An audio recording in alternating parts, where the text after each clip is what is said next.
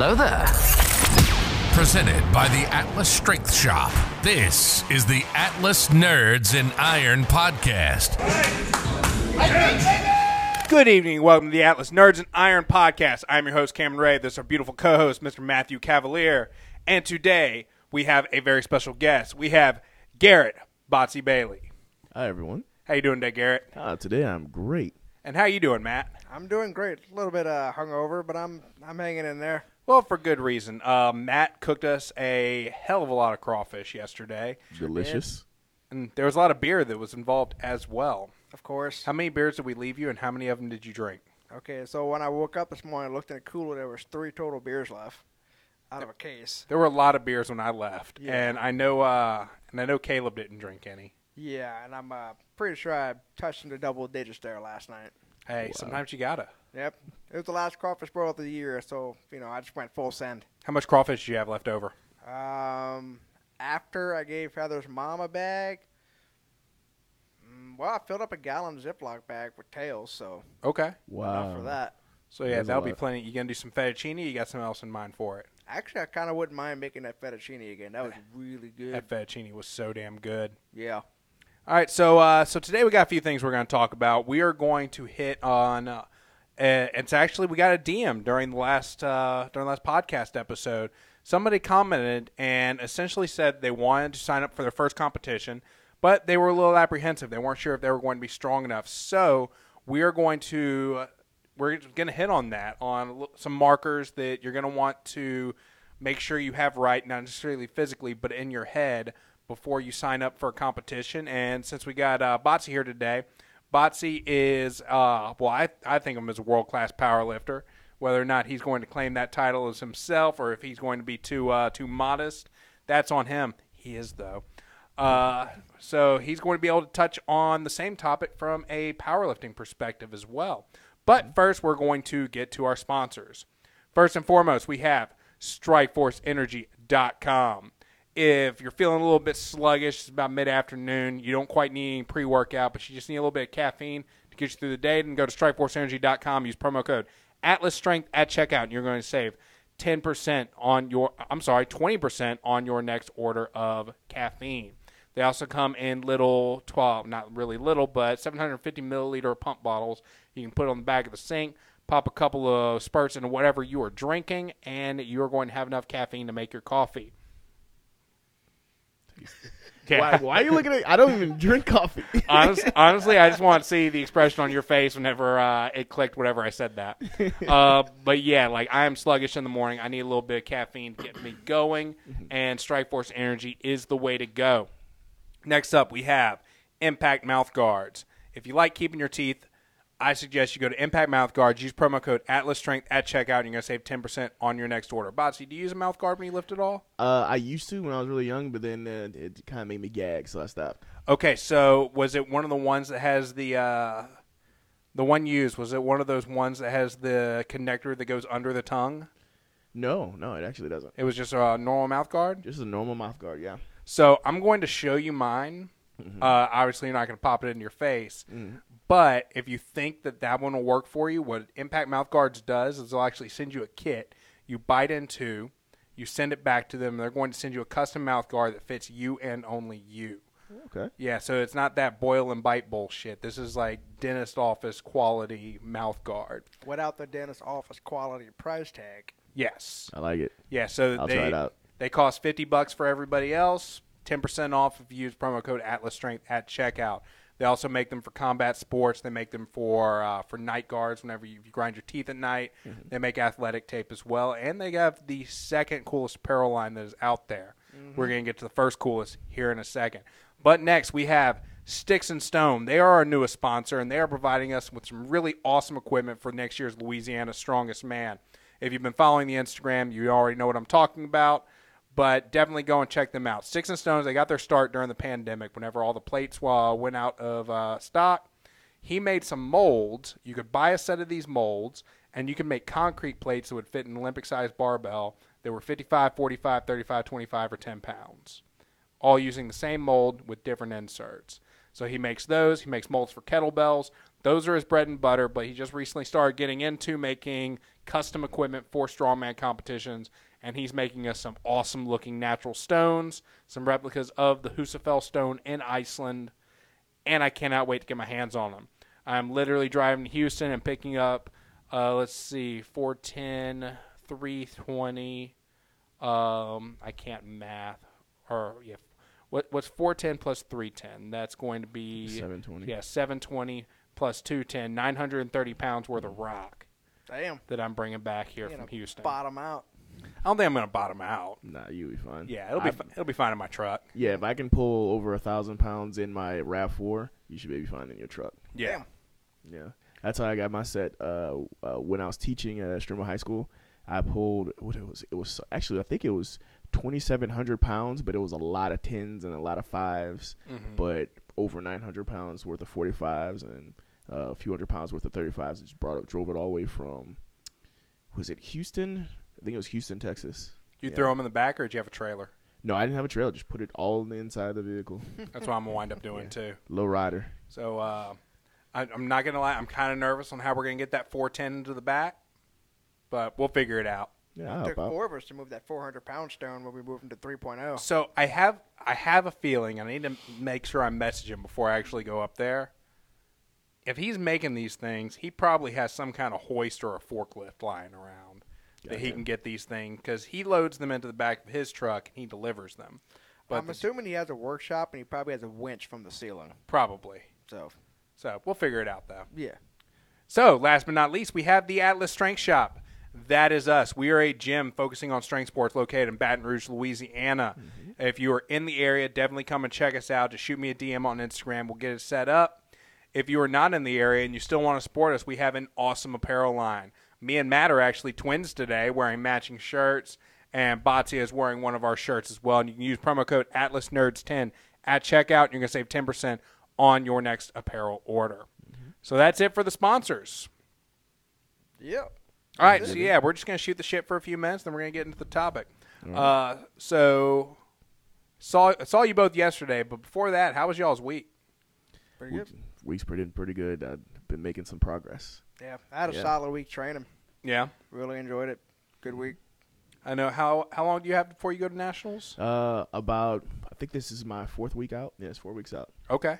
Mm-hmm. How you feeling about it? Feeling pretty good. Needed to tweak some things on deadlifting. I've learned I need to tweak a couple things on squat, but squat's coming along really well. Bench is coming on better than I thought it was, so I'll probably be hitting some new PRs for an opener. That'll be nice. I think I'm going to have some fun. What you wanting on bench? I'd like 600. 600 looks really plausible this time around, and I'm going to be opening pretty close. But even with conservative jumps from there, it looks like 600 will be possible. Never been anywhere near that before, but this shirt's working really well for me. Awesome. And we're not talking about the Atlas Strength Shop shirt. He's competing geared. That would be nice, though, if the Atlas Strength Shop shirt was going to guarantee a PR on your bench. Drug free. So I've learned recently that geared comes out as being like steroids and the performance enhancers. I am 100% drug free. So. Yeah. That USAPL life. But so exactly how does it – because I know you signed up to compete as a geared lifter, mm-hmm. but you qualified for Nationals Raw. So exactly how does that carryover work? And I ask this because in Strongman, if you qualify for one weight class, that's the weight class you qualify for. Mm-hmm. So you can't jump and like if your birthday and you turn into a Masters athlete between the competition you qualify for and Masters, you don't get to jump to Masters. Mm-hmm. So how does it work with USAPL as far as jumping the ship and putting a suit on? So in USA Powerlifting and really most other powerlifting divisions, it's pretty much the same. So we have the age groups, we have the weight classes, just like y'all. We don't change between them unless, say, for instance, you lifted – as, say, a 205, and you qualified as a 205, but you lifted enough weight to qualify as maybe a 231. If you decide to be in that body weight, you don't have to qualify again. But if you went reverse, you went back down because you're at a were at advantage at the higher weight, then you do have to go back down and requalify. Now, when it comes to like divisions between equipped and raw, we know you're at a disadvantage raw. So that being said, if you qualify raw and you hit the qualifying total for equipped, then you get to qualify for the equipped nationals. However, if you look at the qualifying totals for nationals, the equipped total is actually less than the raw total. And the reason for that is because over the last 6-7 years, raw competition has become very, very popular. It's much more economical because you don't have to pay $100 for suits. It's much easier. It's much less painful. You don't wind up getting those suit scars. And a lot of the powerful lifters have been coming out of the woodworks to compete raw. So it's become a whole lot more competitive. So, for instance, Raw Nationals, I think it was 2017, 2016 was the first time we broke 1,000 people competing at Raw Nationals. Whereas that same year, I think we had 600 people competing equipped. And just because you compete in an equipped competition does not mean you can't compete without a suit and just compete against equipped lifters. You are, again, known to be at a disadvantage. However, you are at an advantage if you use a suit in a raw competition, so that's why we don't allow people to go the reverse way. So you can't go to a raw competition and put on, like, say, a squat suit or a bench or deadlift suit. Okay. Mm-hmm. All right. And what made you decide to go equipped for this event?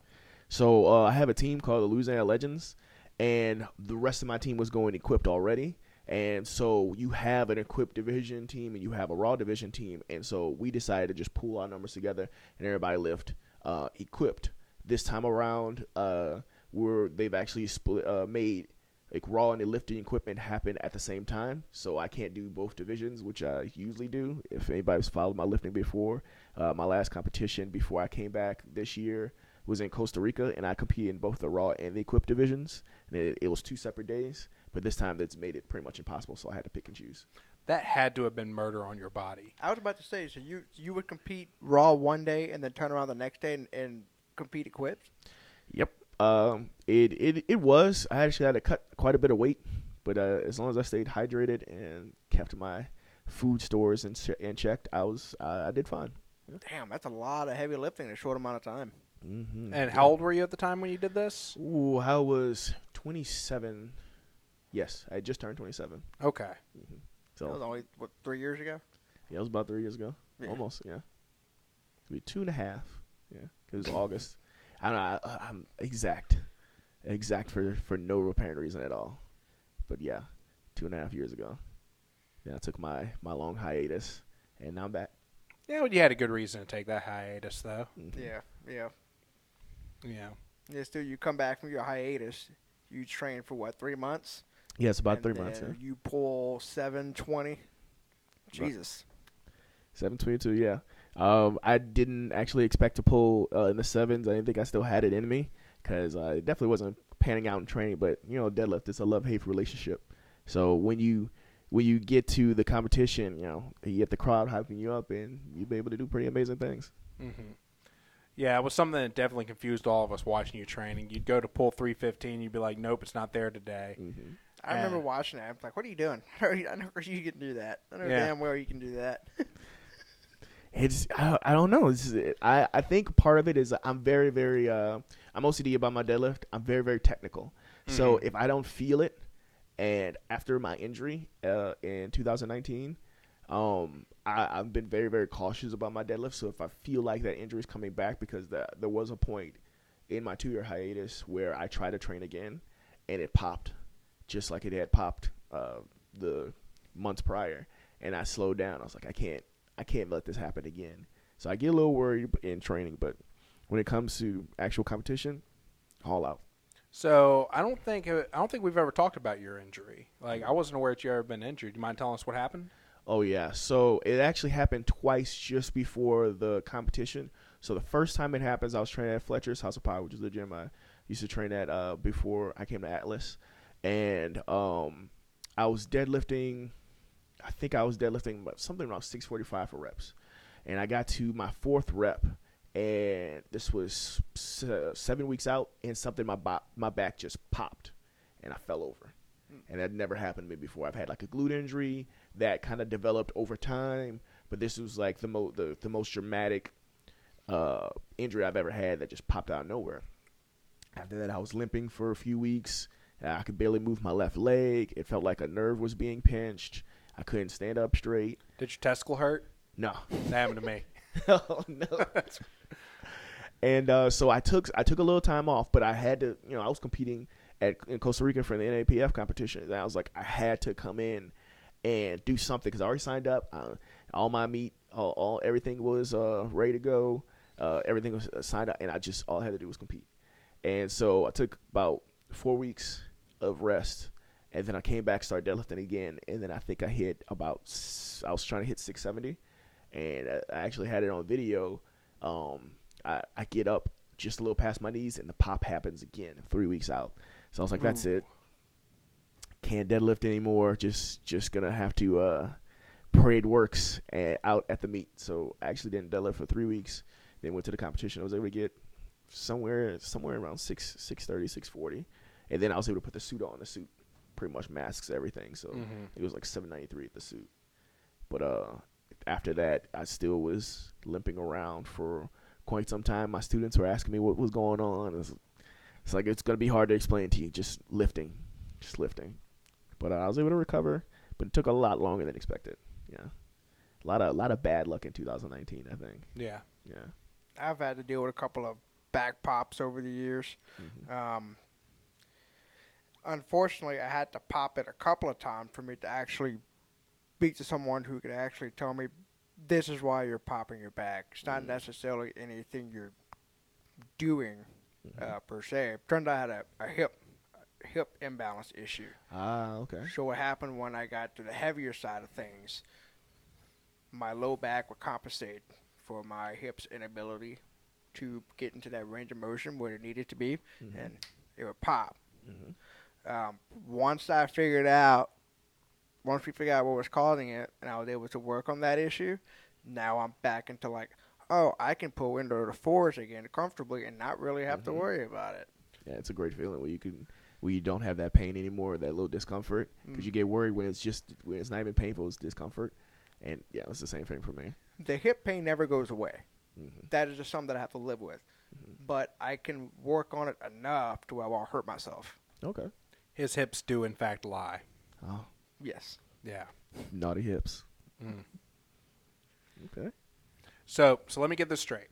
Okay. 4 weeks out from your last Nationals meet. I think it was 3 weeks. It was 3 weeks out, yeah. You hurt your back.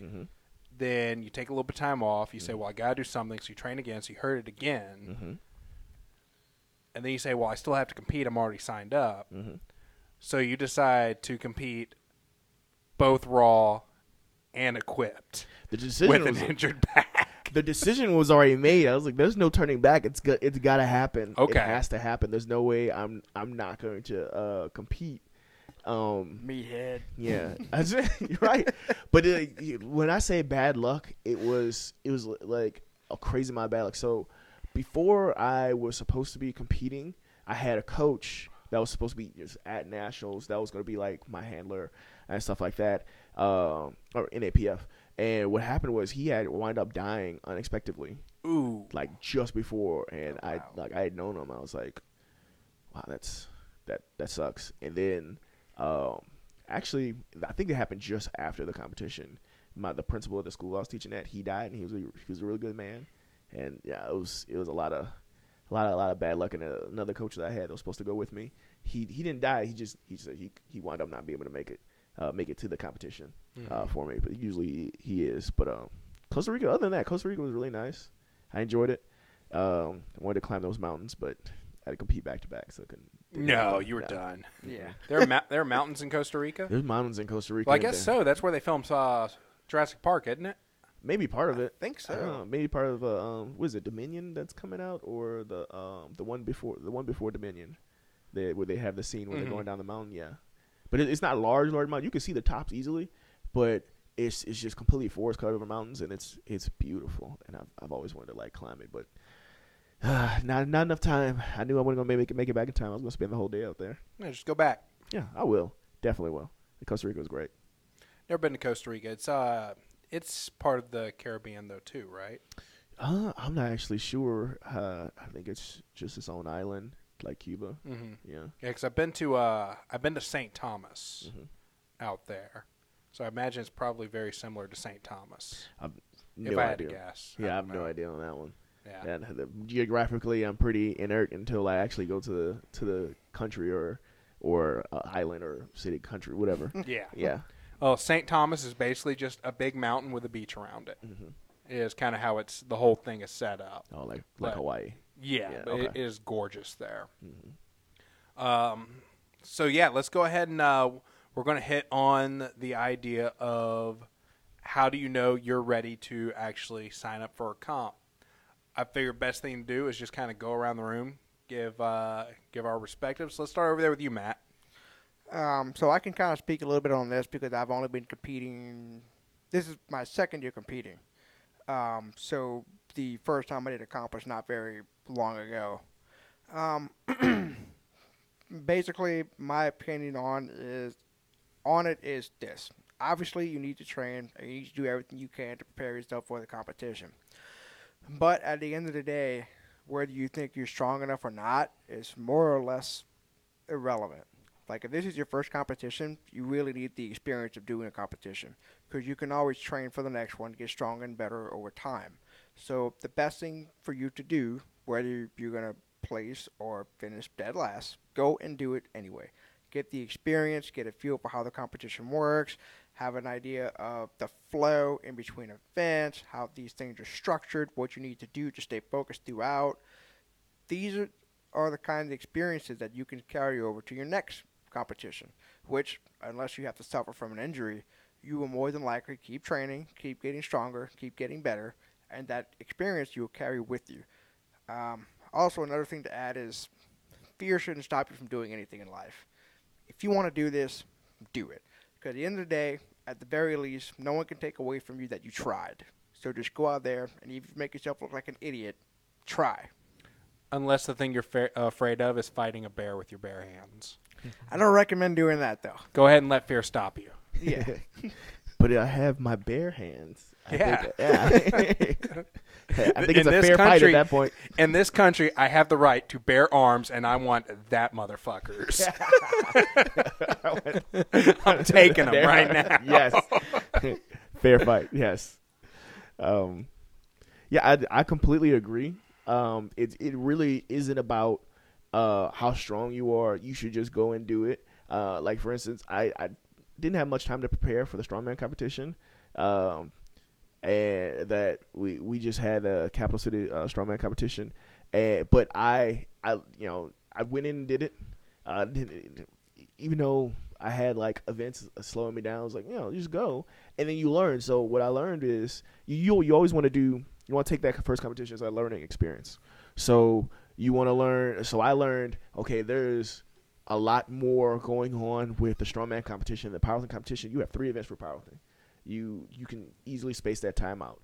There's more time going into strongman, less time in between, and so you have to take advantage of the resting periods in between. So I like to take a little bit of some nap in between. But once you establish where those rest periods are, like I said, you take advantage of it and come back stronger on the next event, come back better prepared on the next event, and from personal experience, when it comes to just not strongman but like powerlifting or any other sport, it's gonna suck the first time, but that learning experience brought over to the next competition will make you tremendously better, and it will make you look like a completely different lifter or a completely different athlete.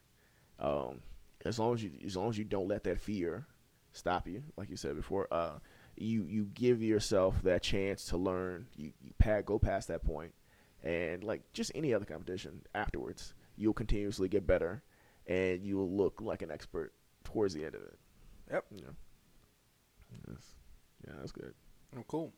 So at this point, I've actually competed in 3 different strength sports. Mm-hmm. My very first competition I ever did was it was a USAPL show. I think this was back in 2014, 2015. It was Pelican State Open that I did. It was, years ago now. But everyone told me, doesn't matter how strong you are, just try to get 9 for 9. So that's what I set out to do. I didn't get it. Missed my last bench, so I got 8 out of 9 good lifts. And in my mind, it was a win. I wound up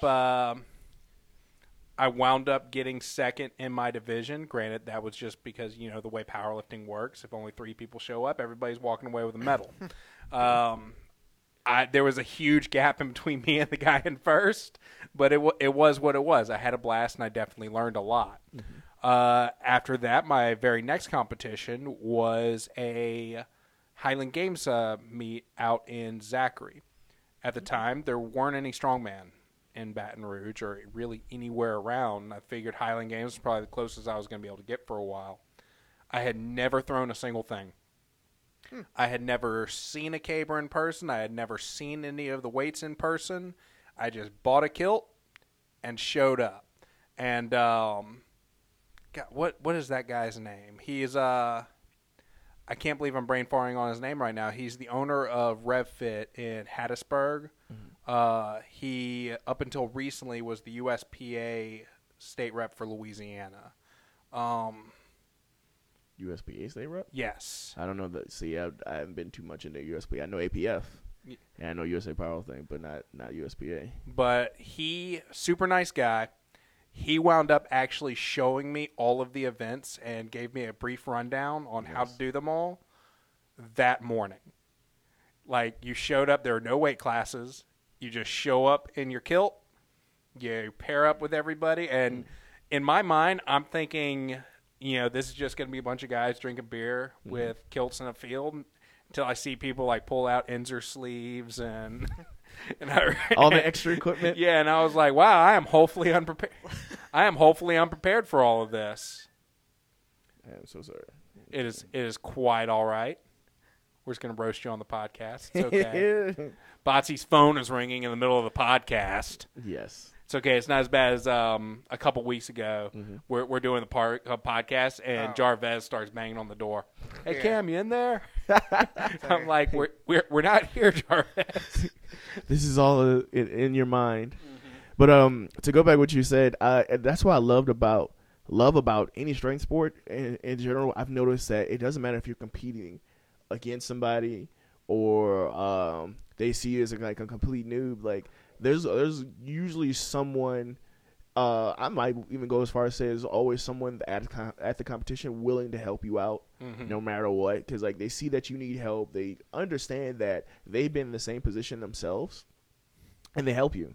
I remember, actually, there was a guy I didn't get his name, but he helped me at Louisiana Strongest, and he saw struggling like really really bad on the keg, and he showed me how to do the keg, and it wound up helping quite a bit, and I actually did like 50 pounds more than I'd ever done on the keg before, but I wound up not being able to get to the keg when it came to the medley.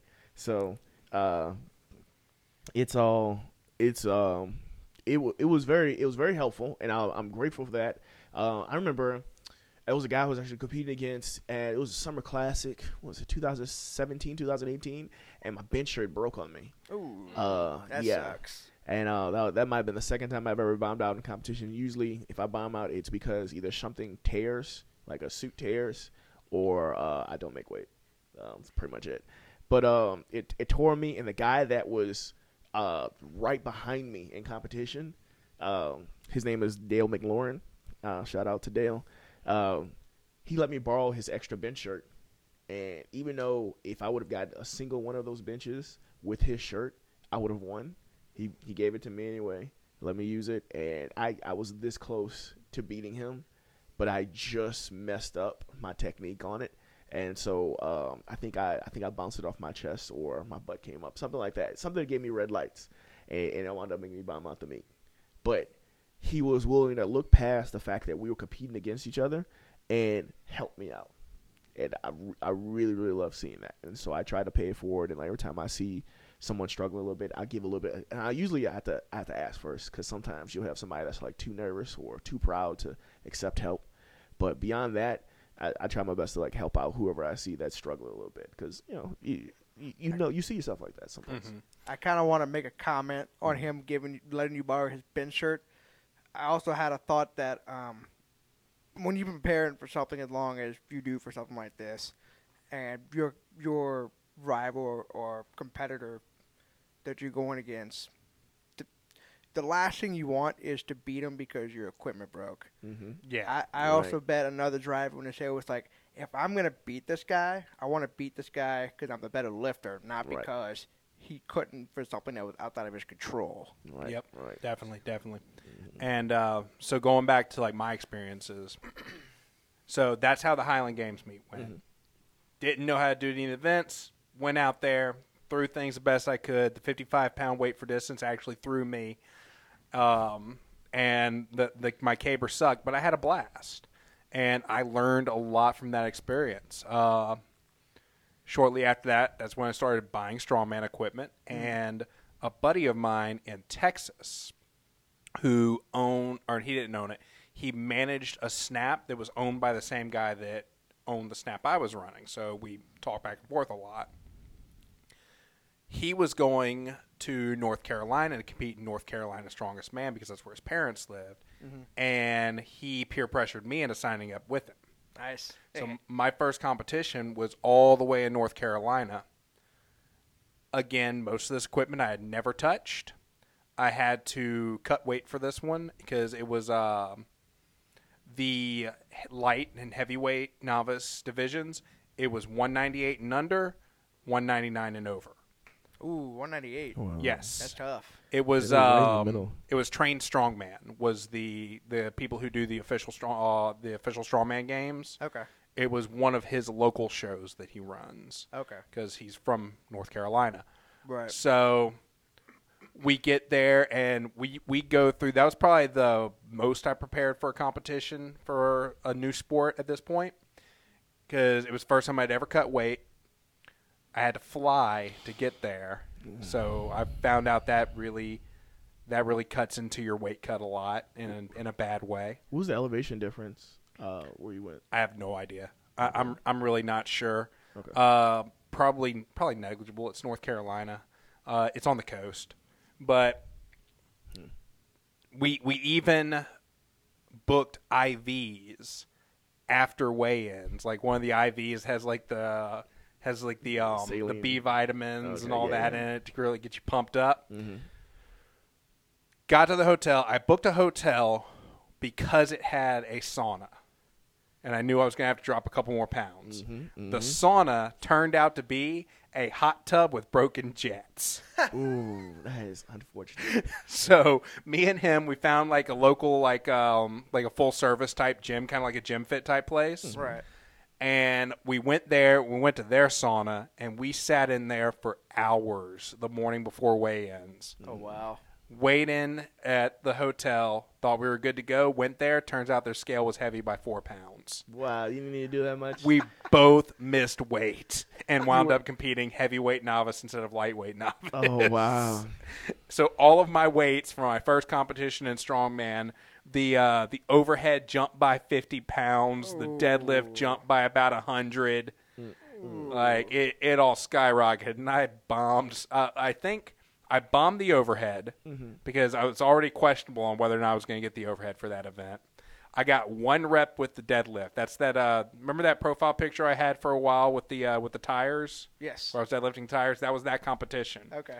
The next event, it was a keg, sandbag, Husafel medley. Ooh. That was when I found out that if you drop a keg, it can roll faster than you can run. Oh.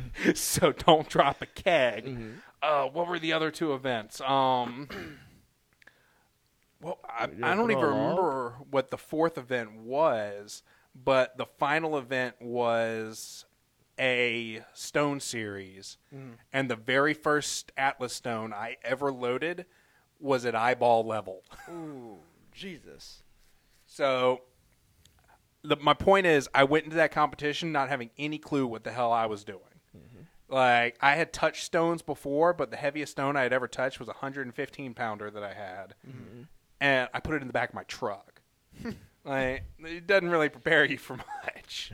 No, but I learned a lot, fell in love with the sport, kept buying more things, competed in several shows since then, I've done one more Highland Games since then, but after that, it's just been Strongman because, you know, no offense, but I think powerlifting competitions are just boring as hell. No comment. Like, just, no comment. It's a squat, bench, deadlift every time. There is no difference. There's no surprises, to be honest. So, I will admit that. But, and especially USAPL. Like, I'm sorry. It's the golf of powerlifting. Like they don't even want you to use ammonia in the same building practically. Oh, so no, you're supposed to do it behind the curtain. Yeah, but it's only like ammonia is completely allowed. It's just you can't let the spectators see because the spectators usually don't know that it's ammonia, unless they're like all strength athletes. But when they get it on camera, if there's a camera, they don't let you do an ammonia. But if you're not on camera, so say if it's like a local meet, it's not nationals, it's not worlds, mm-hmm. you can do it 100%. Even in front of the crowd, but they don't want it shown on TV because it makes them think that you're doing like some sort of drugs, like you're about to snort cocaine or something, especially if like you accidentally let a little bit of chalk hit your nose. Mm-hmm. Now you look like a cocaine addict just before, and they don't want to present that image. Okay, yeah. So that's a perfect segue into the next thing that I wanted to talk about that was kind of related to all this, because this question kind of came up on TikTok earlier. Okay. I have no idea what the guy's real name is. I just know his TikTok name. Mm-hmm. You know how it is with social media. Mm-hmm. But he made a comment about how many shows that he's competed in and he's podium. Is it safe to call himself a semi-pro at this point? So a whole bunch of people like commented, and there were some stitches and duets made on the benefits of being pro versus not pro, how there's not really much money in it. And kind of the point that I made. So you're talking about the spectators. Okay. Who watches powerlifting on TV? I barely even see it on TV, but it's probably going to be other powerlifters, to be honest, yeah. The only people that care about strength sports are the guys that compete in strength sports. True. And women, of course. And the family. No, it's definitely more guys. But families of the members. So it's either going to be the lifters or the athletes' family, and the people trying to sleep with them. Yeah, but it's safe to say that there's always going to be somebody sitting next to grandma to tell her that her grandson didn't snort cocaine, right? Hopefully. So why are we worried about it? This is an old rule from back when there were more people proportionally that watching it that were not strength sport athletes versus mm-hmm. people that were.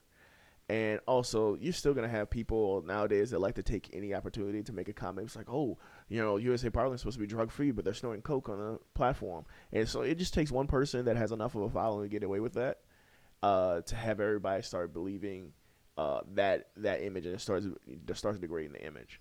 And I understand from, like, a business standpoint, like, what they're doing with that. And that's why I'm, like, you know, I'm on board with that rule. But there's a few other rules that – you know, they seem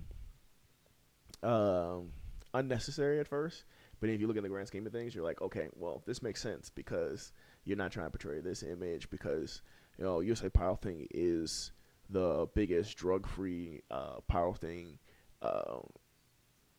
platform or association in the United States, and a pretty big chunk of IPF, or was a pretty big chunk of IPF until its exile. I know it's also the organization that backs collegiate programs and high school programs as well, too, mm-hmm. right? Mm-hmm. Yes, they do. So yeah, I definitely, and that's kind of my standpoint with it, is I definitely see the need for an organization to not let high school kids get too ammonia happy.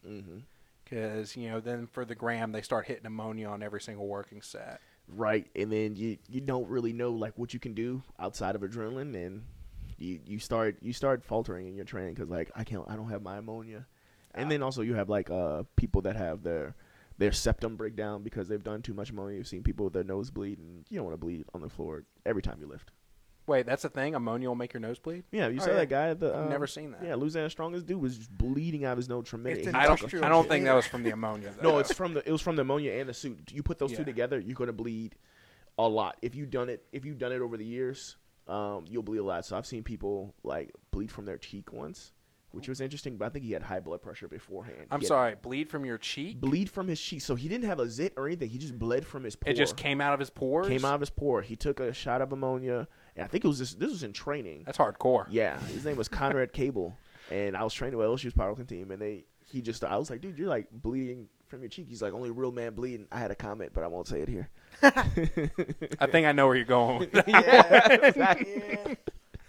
Oh, I hardly use I have it in my bag, but I really hardly ever use it. That's the best thing. I use it on max effort singles. Mm-hmm. When was the last time you saw me do a max effort single, though? I've never seen you do a max effort single. I remember the last time I did one. Yeah, like for me, there's no point right now. Like, mm-hmm. I'll do a triple and then some math. Right. I mean, for strongman, most of your events aren't for heavy singles anyway. Most of it is for volume over time or distance or something like that. Right, so unless you have an event that calls for you to train a heavy single, You know, but even then, when you're training for a heavy single, doing that max effort single in training is going to take so much out of you, it's not going to give anything back. Yeah. No. So it makes more sense to hit those triples. Mm-hmm. Yeah. But, you know, that's something, and I'm sure all three of us have been there.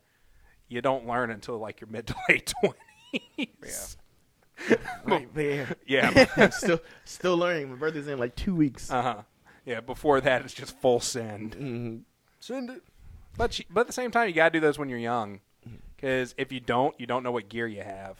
Well, yeah, I mean, you're so, you know, young athlete, chock full of testosterone and angst, and you're like, fuck it, send it. Yeah. Pure hatred. There's a little bit in there. Just a little. Yeah, every time you pull a heavy single, you think about boomers. Would you believe that I only lift happy? Like the happy. Yes, because I have seen you lift.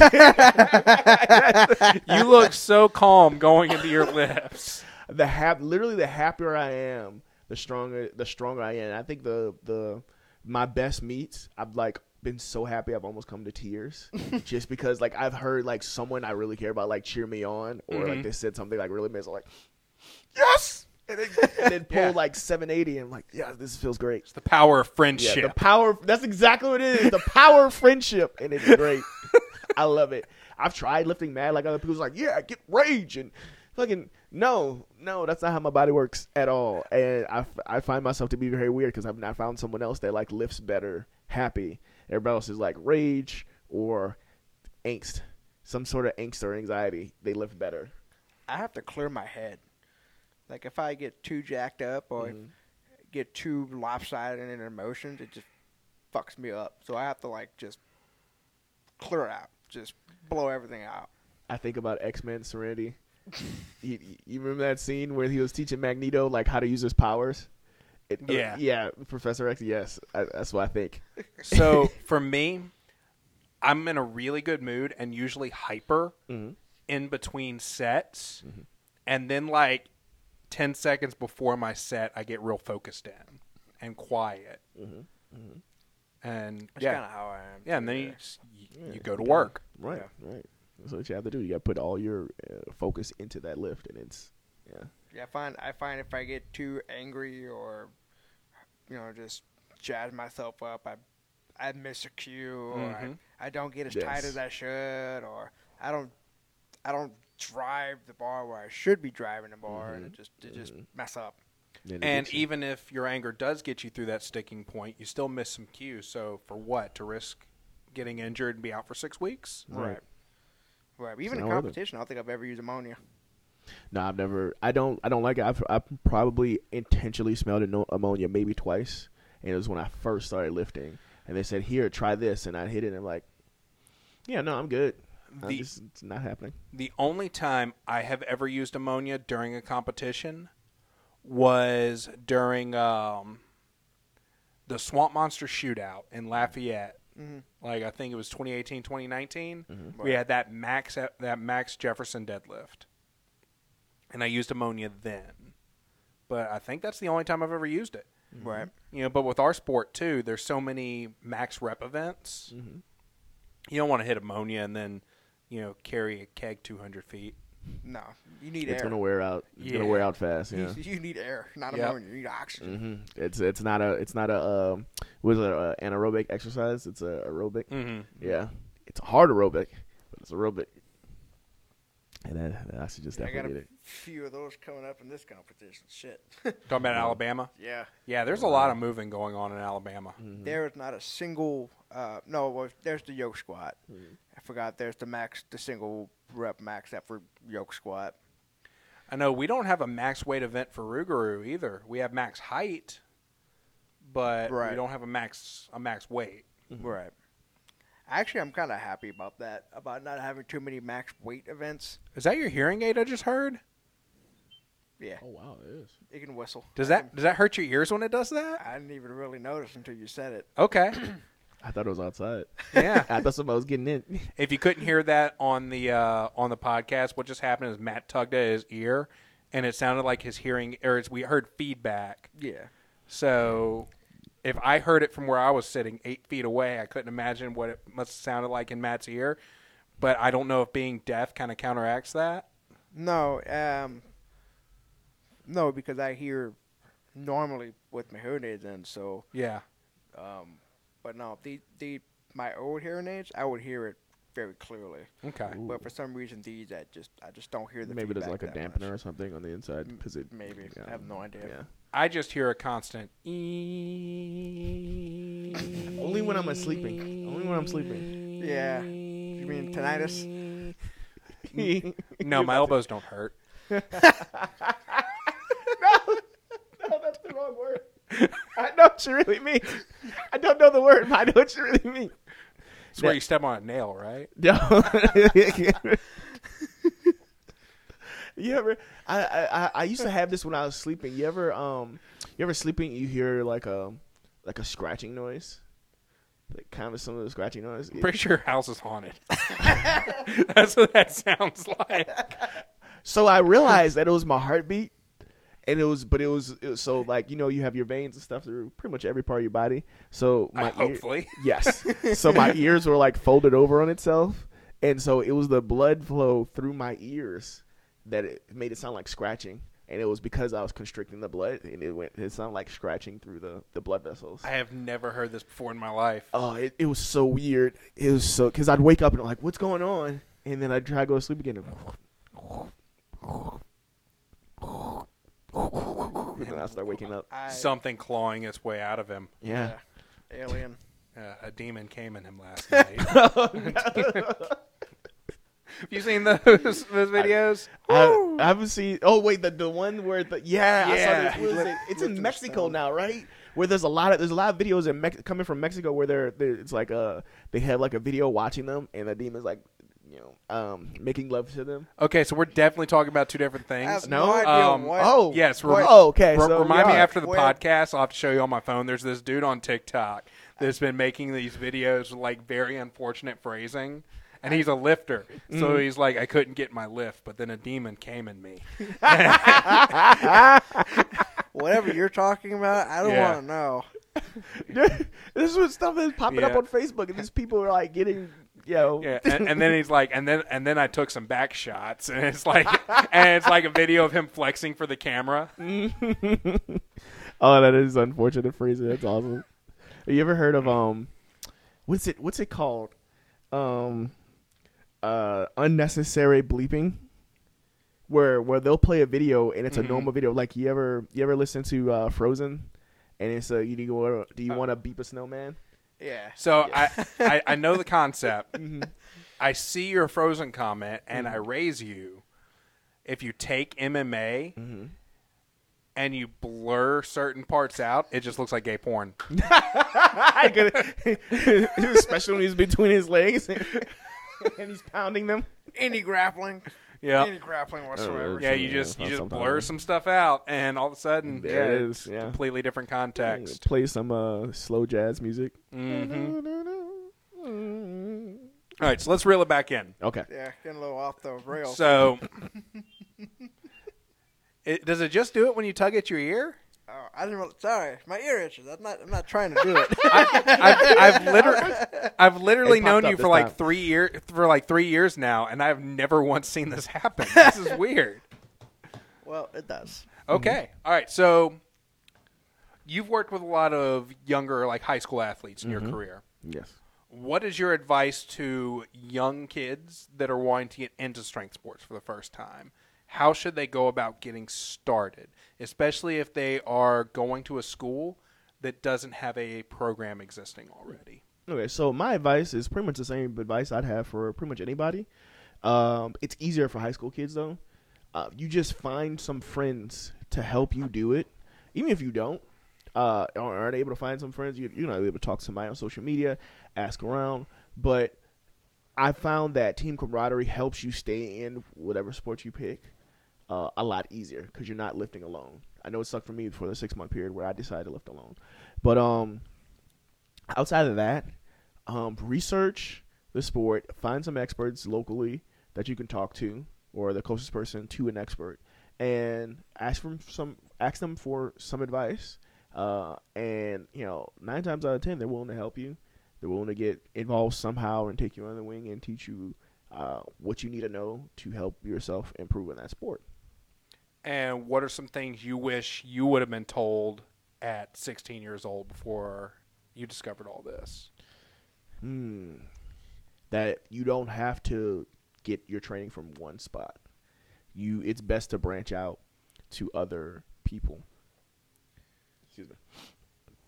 So what I actually got that advice when I was 16. I started training with other teams when I was a wrestler, and so I had a very, very small wrestling team. So only at first all the training I was getting from was this small group that couldn't wrestle that well. My coach was a math teacher that never wrestled in high school, and so I went over to Estruma High School and started doing a little training with them. They had a much bigger team. Their coach was a lot more experienced, and I gained a lot more experience from that. I asked around. I looked up some training videos, and it helped me become a better, more skilled lifter. I can do all the conditioning I want, but without the skill portion, I can always get beaten by the more skilled wrestlers. Okay. Awkward silence. Something else that actually that helped out a lot is that when you try to teach other people, even when you're a novice, it helps you learn it and become better at it, because then you start learning some minor issues that you had yourself, that or minor mistakes that you've been making yourself that helps you grow as an athlete in general. Because I remember breaking down certain portions of like maybe the Swamp Monster that I was doing, and I realized like some of the stuff that I do is natural, and I have to break it down to that person. So that means the next time I teach it, I'm able to teach it a lot better. And then I learned that if I break it down, say for instance, I am turning in the middle of the throw. Well, if I tell them, well, lower your level instead of just turning because I was taller than most other wrestlers, then it helped them complete the technique a lot better. Same thing for lifting. When you break it down and start discussing with people or teaching people how to make that lift a little better, you realize, oh well, if I did this, if I activated my lats a little bit more, or if I open my knees up a little bit more, my deadlift improves tremendously. And giving the student or the person you're talking to the opportunity to speak back and ask questions, but I'll learn a little bit more.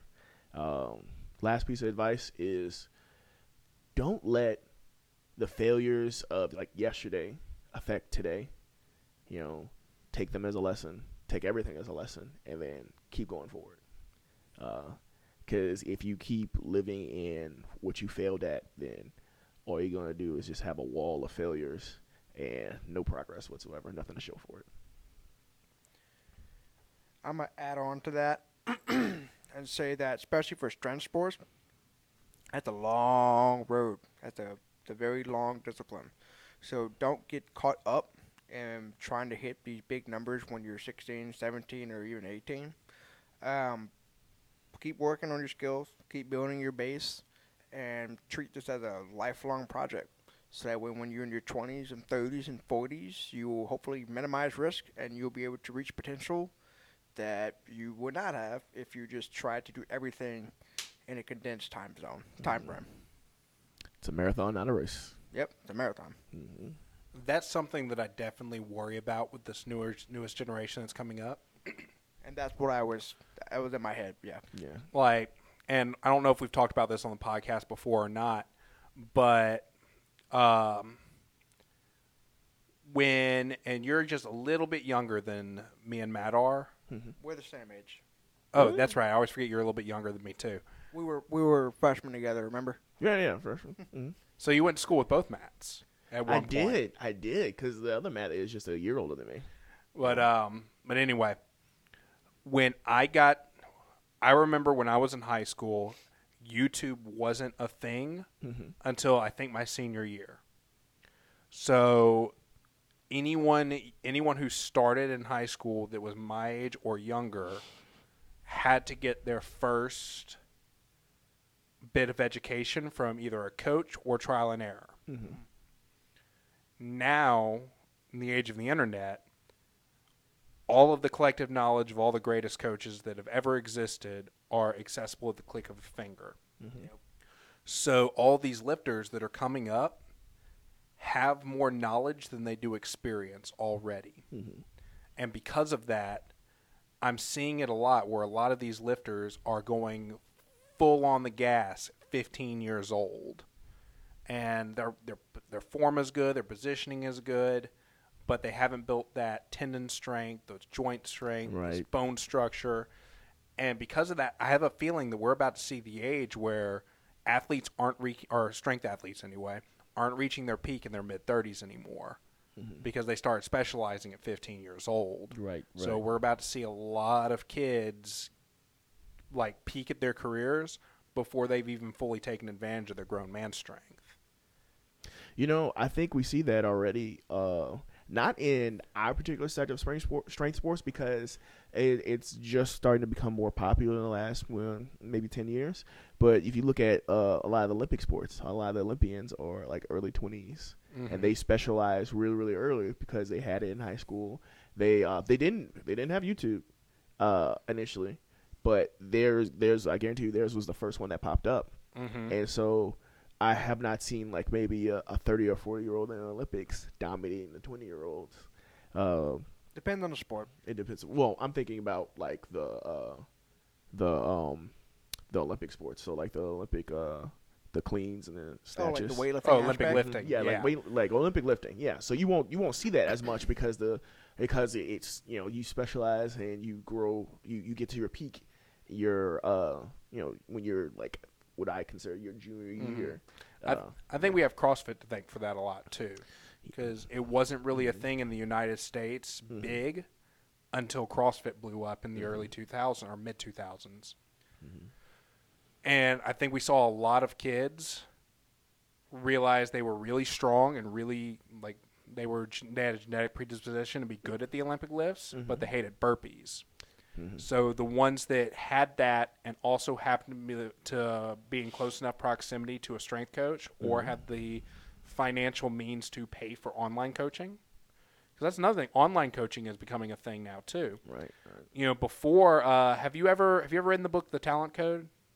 Read. Yeah. No. I need to read more books.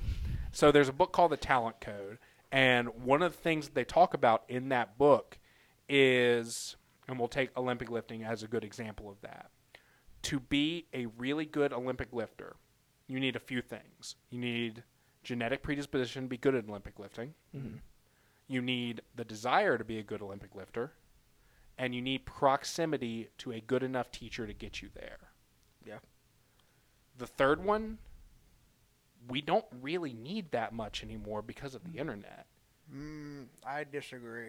So it's helpful. It's definitely helpful. And maybe with Olympic lifting and sports that are a little bit more complicated, it's always going to play a part. But like Like, how many powerlifters do you know that have gotten really far and their coach lives across the country? Quite a few. Quite a few, yeah. Because I remember when I first started when everybody was near me, but my coach eventually moved to Ohio, but he trained me for another 2 years, and I was still pretty good. But I do know some people that are like IPF level, and their coach is miles away. And Strongman. Yeah. You can have a coach that lives on the other side of the country. Like, nothing's ever going to completely replace somebody who's actually sitting there with you all day, every day. But just due to the fact of the internet existing and you can outsource that ability, the talent pool in total for everything is just going to skyrocket. Oh, yeah. Which is why there's such a big pool. There's such a big standing for raw lifting now, because one, you don't need to pay for as much, which means you have more money to pay for like online coaching, and you can do so much more with so much less. Yeah, I'm also starting to see some raw lifters actually be able to outpace equipped lifters, so which is why our qualifying totals are higher for raw lifters versus equipped lifters. Like, it's about 150 pounds difference. I think the qualifying total for my weight class right now, 275, and the qualifying total of raw nationals is about 795. The qualifying total for the equipped lifter is 727.5. Roughly, what are those in kilos? Freedom units for all of our people at home that don't know math? So so for 795, I think it's somewhere around late 1700s. Between 1770 and just below 1800, and then 727 is 1600, 1600 pounds, something like that. Yeah, 1650. Yeah. Okay. Well, cool. Yeah. Hey, do we have any? We had any questions or anything come through? Yeah, we did. What we got? Let's see. Got a few comments. Big Country 614 said, "What's up, fellas?" Right. And then Okie Raider said, "Welcome to the Beard Show." Okay, this is the Beard Show. Facial hair going on here. But Big Country 614, I had a question. What do you guys think of 2022 World's Strongest Man lineup?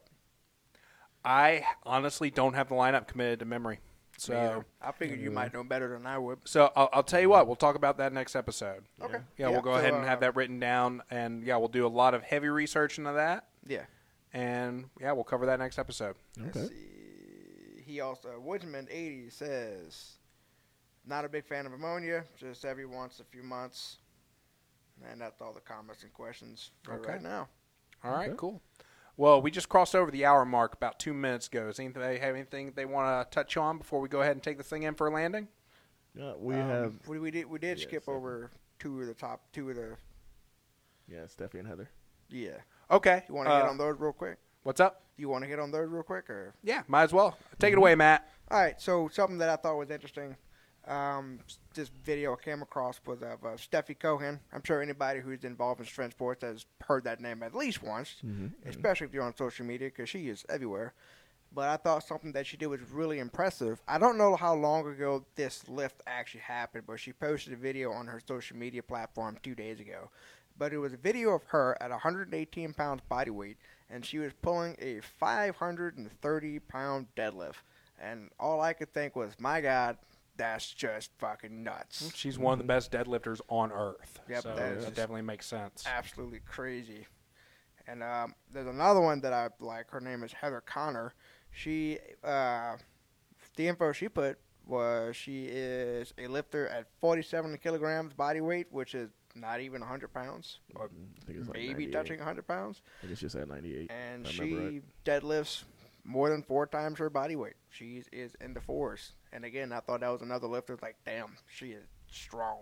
That's insane. That's one thing that I've always noticed is when you – even though they don't get the spotlight they deserve, when you look at the female athletes that are out there in strength sports, whether we're talking about powerlifting or strongman, I mean, look at people like Rihanna Lovelace. Mm-hmm.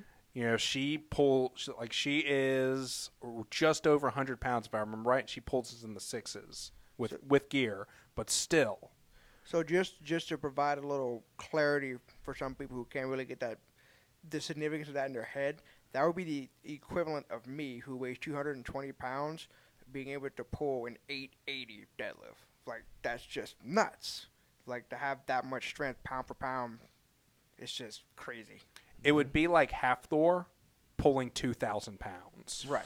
Like, it's just the ability to pull that many times your body weight is just mind-blowing. Mm-hmm. I've never, I can't even imagine how much, if what I would do with that kind of strength, to be honest. I mean, I know I would do. I'd still be competing for sure. You'd be winning. I'd be winning every time. But I'd be beaten by yourself. Nobody buy that plane ticket. I'd be up there with like Ray Williams and Bonica, who win all the time, every time, because they're the greatest. Yeah.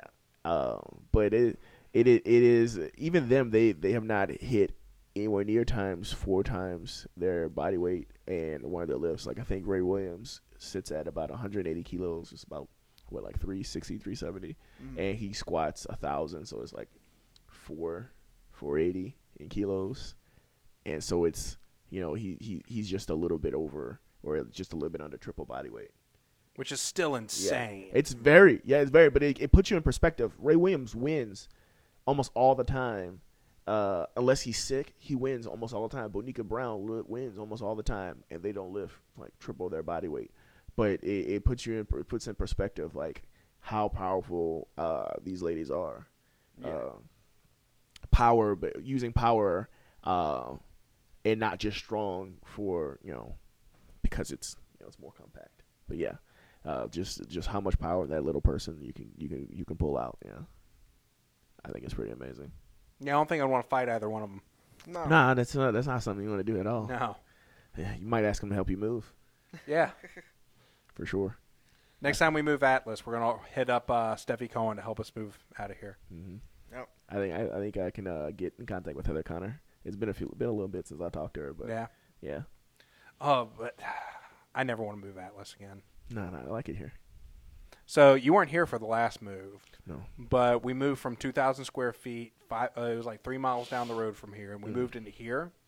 That move was brutal, but what was worse was the fact that I had to buy 100 more stall mats, and those things are 100 pounds apiece. Oh, wow. So, and they're 100 pounds of floppy bitchness. You know, I bought 8. I know what you feel, and I moved all of them myself. I put them in my vehicle, then drive them down the road, and yeah, I know exactly what you feel. Well, you see where Tractor Supply fucked up is they told me they did free delivery over certain orders, so I was like, sweet, I want these delivered. Mm-hmm. I said that thinking that they had an actual truck with a forklift, that, you know, with one of the ones with a forklift that rides on the back of the truck. Nah, son. And all that crap. Nah, this was some dude's dad with a single axle trailer. It took him 8 trips. Wow. I felt so bad. I bet you did. I hope you tipped him. Yeah, I tipped him. Okay, good. But just a tip. Just the tip, though. It's all exact. Yeah, he didn't get the whole thing. Mm-mm. Yep. Mm-hmm. But yeah, I felt so bad, and I just know damn well when they told him, hey, you're delivering this to this address, he went, I'm sorry, you told him we did free delivery on this? Oh. He was probably so pissed. I'm pretty sure he went back and yelled at his boss. Yeah, I apologize because, like I said, I figured it's Tractor Supply. It's a big box store. Mm-hmm. They probably have a truck for this, or it was going to come straight from the manufacturer or something if I had it delivered. Nope. Probably best to put it on a big truck. In fact, I bought so many stall mats all at once that I cleared out 3 Tractor Supplies. What? Damn. Did that same guy have to go around? Yep. Oh, that's unfortunate. That same guy had to go around to all 3 of the Tractor Supplies. Mm-hmm. So there's a Tractor Supply. Okay, I know there's one in Denham Springs. Is there one? I got them from Denham, Zachary, and some little town I had never heard of and haven't been back since. Is it Pride? Maybe. I don't know. Yeah, because that's like just above Zachary. You should teach. They don't exactly have one in the heart of Baton Rouge. Mm-hmm. Yeah, but that fortunately, the Tractor Supply in Denham Springs is like. Still kind of close to my house. It's like 5 miles away. Yeah, it's not far from here. Yeah, so I drove it back and forth. Mm-hmm. Only reason I took 2 trips is because I bought it 2 separate times and realized I was going to put it in like a room in my house, and that's how I was able to get it all. But I was like scratching my walls. there's still some black marks there. For Louisiana Strongest Man, I might be buying 24 more. I'll be moving them. But I'll be returning them the next day. Like, literally what I'm going to do. We're done here. Literally what I'm going to do, because we have a max distance natural stone carry. Mm-hmm. So if I have 24, I can set up a 6-foot wide lane outside, double layered, mm-hmm. and they can just walk back and forth on it. Okay. And then I'll just load them up and bring them back the next day. I know a meet director in Florida that he hosts a lot of USA Powerlifting meets, which I think now he does Powerlifting America because he might be the reason that got kicked out. He does the same thing. He does it with his wood too. He'll host the meet, buy the wood, and then send the wood back. And yeah, it's not a bad idea. Yeah. Which if we're going to be doing next year's Capital City in house without Travis, we're going to need to actually invest in some platforms. Oh, yeah. So that'll be fun. Yeah, I think I'll grab those sometime soon. I have a spot to hold all the wood anyway. Okay. Yeah. I'm really hoping that the price of wood goes down before now and then. I haven't even looked. Yeah. Like, just keep me aware and I'll get it. Yeah. Well, have I ever told you my theory on why the price of wood skyrocketed? Is it gas? No. Because remember, it skyrocketed during COVID. Mm-hmm. Yeah, wood's been high for 2 years now. Less people buying wood for houses? It skyrocketed. Well, it's not that. There were less. They say it was because there were fewer people in the mills making the wood. Mm. But the price of wood skyrocketed right after the first stimulus check when it was $600. And everybody started posting memes on Facebook about how $600 was just enough money to build a guillotine. Literally overnight, the price of wood tripled. You've made that connection, and now everyone's gonna see it. Yep. Everybody in Washington's like, the jig is up. Something about this. Yep, they were like, "Oh shit, they're right. Better get those numbers up. We don't need a French Revolution on our hands." Vive la Revolution! You know, right now the inequality or the wealth inequality gap is like twice as high as it was during the French Revolution. Hmm. Well, that sucks. Yeah, I noticed. I think I saw something earlier today that the cost of buying a house, proportion to like how much the average salary is twice as it was during the Great Depression. It's ridiculous. More than that. It's a lot more than that. Yeah, actually. It's so ridiculous. Yeah, which is why it always makes me laugh when like someone who's like above the age of 55 is like, "Well, I don't understand what the problem is. By the time I was your age, I had two houses paid off." Yes. Like, I'm sorry, that was back in the day when a 5,000 square foot cost you fucking 5 strawberries. And they also, wow, and they all literally have lead poisoning too. Every one of them. There was lead in the paint. There was lead in the gasoline. And lead poisoning is proven to literally make you dumber. Well, you know what? So I was going to get it really wrong. Now they're all in Congress. Oh, I'm sorry. You bought that house in 1988, and now I could buy that house for $10 million. We need age limits or some kind of like cognitive indicator to say, look, you need to be out. Term limits. Yeah. Guillotines. You get that too. The guillotine's the solution. We need an indicator before that. But what you can't do just go around killing people. Yep. It'd be fun though. It's like when you buy a new house that's full of rats and termites. You got to clear the rats and termites before you upgrade anything. Right. Well, you just don't buy that house, Matt. True. You buy a different house. Well, with inflation rate these days, Cameron, you don't have a choice but to buy the house. If you don't buy that house, BlackRock will. And well, you know, if the house is America, you kind of already bought it. You just have to deal with the rats. This got really off the rails. All right, let's go ahead and take this thing in for a landing before we all get canceled by somebody. Or I don't know. Like, what we're talking about right now is the opposite of what people get canceled for. Right, so, I was about to say, we're probably going to us. Yeah, viva la revolution. Viva la revolution. We're sponsored by the guillotine, ladies and gentlemen. I am so glad I am no longer active duty. Oh, working for the Fire Nation. Oh, yes. All right, so anyway, first and foremost, we have veteran-owned StrikeForceEnergy.com.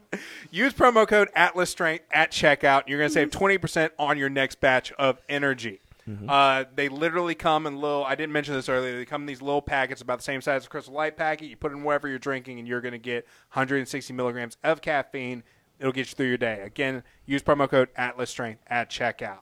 Next, we have Impact Mouthguards. If you like your teeth and you want to keep them on your head, you don't want to crack a molar during a max effort squat attempt, go to Impact Mouthguards. Use promo code Atlas Strength at checkout. You're going to save 10% on your next mouthguard. Trust me, I use them all the time. Anytime my ADHD will let me remember to actually put it in between my sets. But I'm getting one. I can definitely tell the difference between when I lift with a mouthguard and when I don't.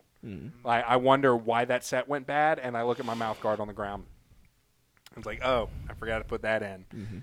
Next up, we have Sticks and Stone Barbell. I'm sorry, just Sticks and Stone. There is no barbell. They don't make barbells. They make concrete weights. I found him on TikTok. You should go find him on TikTok. He is also on Instagram. I'm assuming he's on Facebook as well. And he is a sponsor for both the third annual Rougarou Classic and the second Louisiana Strongest Man. And we are going to have some really cool stuff from him next month. And last but not least, we have the Atlas Strength Shop. That is us. If you're in the Baton Rouge area, definitely come and see us. We'd love to have you. If you are in Southeast United States, sign up for one of our competitions. Currently, we have 2 strongman competitions a year and a powerlifting competition a year. And if you aren't in the Southeast United States and don't feel like traveling to us, go to atlasstrengthshop.com, click on the apparel tab, and check out our apparel line. Use promo code AtlasNerds10 at checkout, and you're going to save 10% on your next order. Matt, you got anything to add? Trust your squat, not the state. Bottesy, where can they find you?